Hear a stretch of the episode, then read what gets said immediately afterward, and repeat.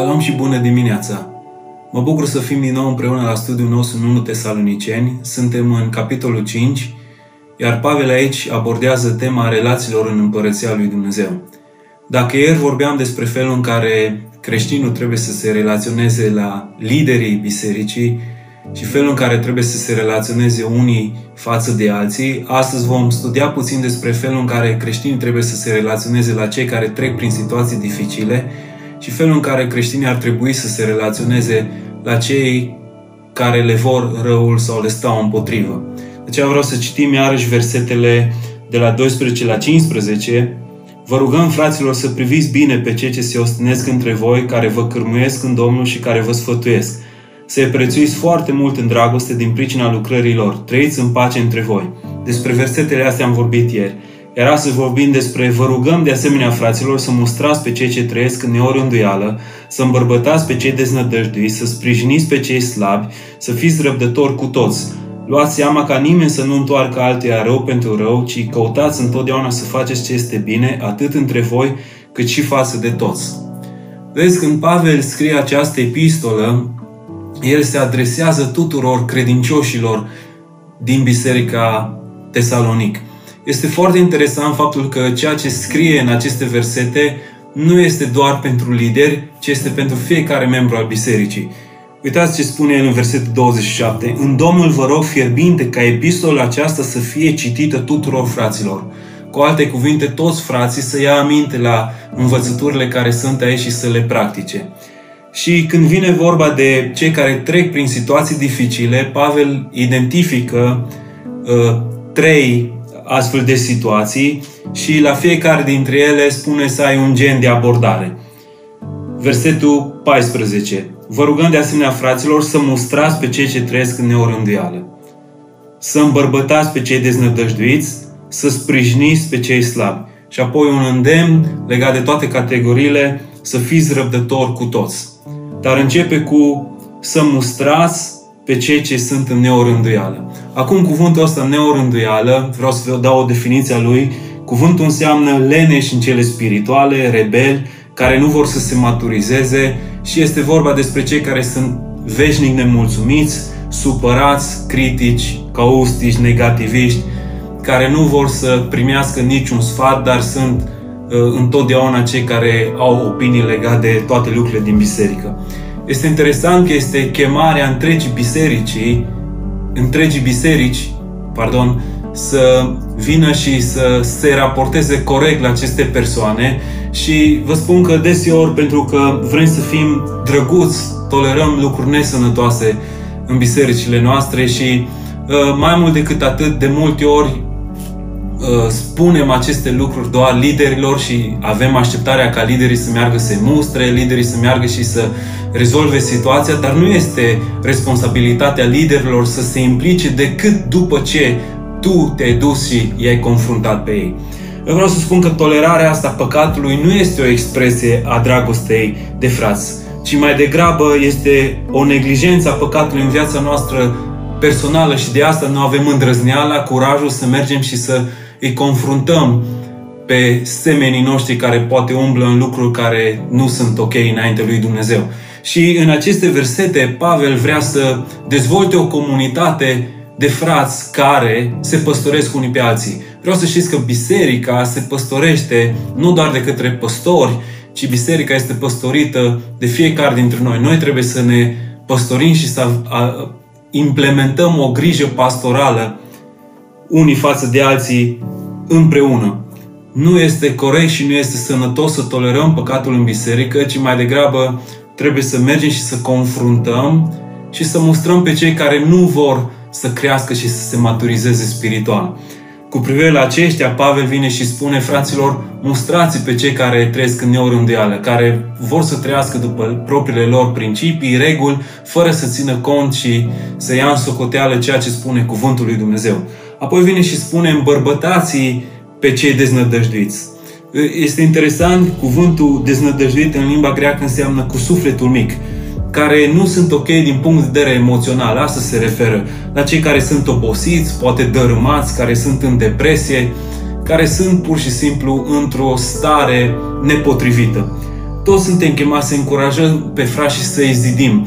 Și Pavel vine și spune, fraților, faceți acest lucru. Zidiți pe cei pe care vedeți că sunt obosiți, deznădăjduiți, care trec prin situații dificile, prin îngrijorări, sunt în depresie și Vă spun că una dintre cele mai mari bucurii ale mele legate de ultimul an în Biserica Lumina este acest departament profetic pe care îl avem, în care sunt așa de mulți oameni care și-au dezvoltat acest uh, spirit de încurajare. De fapt, maturi, semnul maturității unei biserici este uh, capacitatea ei de a încuraja și de a îmbărbăta pe alții și mă bucur de lucrul ăsta care se întâmplă în comunitatea noastră, dar știu că putem face și mai mult de atât și este responsabilitatea fiecare dintre noi să fim gata să îi zidim, să îi înălțăm, să îi ridicăm pe cei care sunt deznădăjdiți, care la nivel emoțional sunt într-o stare nepotrivită.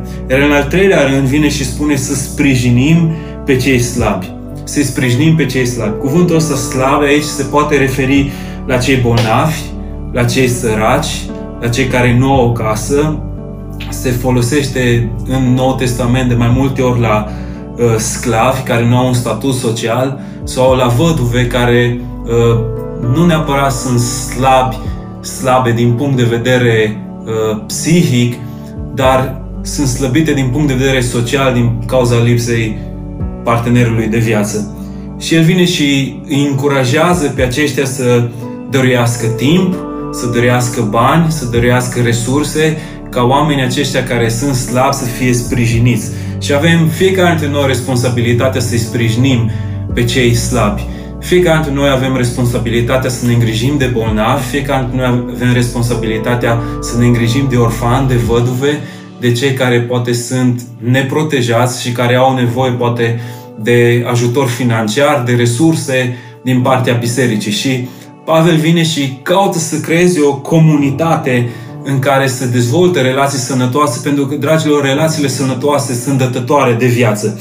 Și oamenii, uh, după aceea vine Pavel și spune să fim foarte atenți că oamenii se schimbă, însă oamenii se schimbă încet.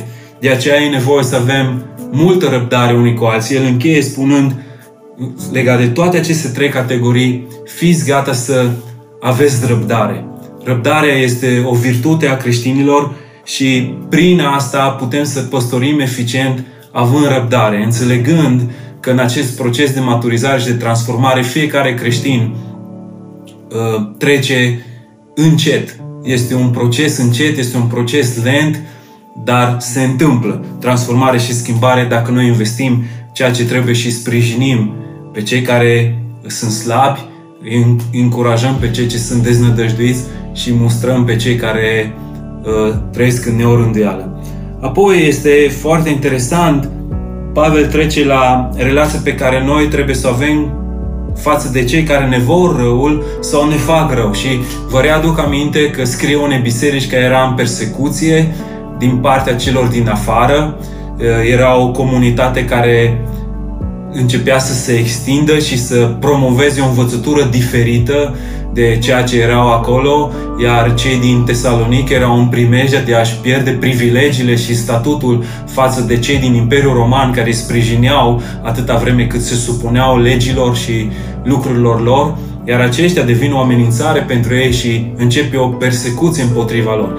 Și față de aceștia, Pavel vine și are o învățătură care uh, este inspirată din ceea ce Domnul Iisus Hristos spune în Matei 5, uh, dar vreau să vă citesc ce le spune. Luați seama ca nimeni să nu întoarcă altuia rău pentru rău, ci căutați întotdeauna să faceți ce este bine, atât între voi, cât și față de toți sau față de cei din afară care vă persecută. Și se referă la ceea ce spune Matei 5, de la versetul 38, ați auzit că s-a zis ochi pentru ochi și dinte pentru dinte. Dar eu vă spun să nu vă împotriviți celui ce vă face rău, ci oricui te lovește peste obrazul drept, întoarce și pe celălalt. Oricine vrea să se judece cu tine și să-ți ia haina, lasă și cămașa. Dacă te silește cineva să mergi cu el o milă de loc, mergi cu el două. Celui ce îți cere, dă și nu întoarce spatele celui ce vrea să se împrumute de la tine. Ați auzit că s-a zis să iubești pe aproapele tău și să orăși pe vrăjmașul tău, dar eu vă spun, iubiți pe vrăjmașii voștri, binecuvântați pe cei ce vă blastămă, faceți bine celor ce vă urăsc și rugați-vă pentru cei ce vă asupresc și vă prigonesc. ca să fiți fii ai Tatălui vostru care este în ceruri, că El face să răsară soarele său peste cei răi și peste cei buni și dă ploaie peste cei drepți și peste cei nedrepți. Scumpilor, învățătura asta probabil este cea mai neglijată în trupul lui Hristos, însă denotă cea mai mare maturitate spirituală a unui creștin. Să știți că succesul și maturitatea spirituală a unui creștin stă în a avea puterea să te rogi și să binecuvântezi pe cei ce te blastămă, să îi iubești pe cei ce îți fac rău și te ură și să nu întorci răului lor cu rău. Și am spus că este una dintre cele mai neglijate învățături din biserica secolului 21, dar aș vrea să vă las cu ceva la care să vă gândiți.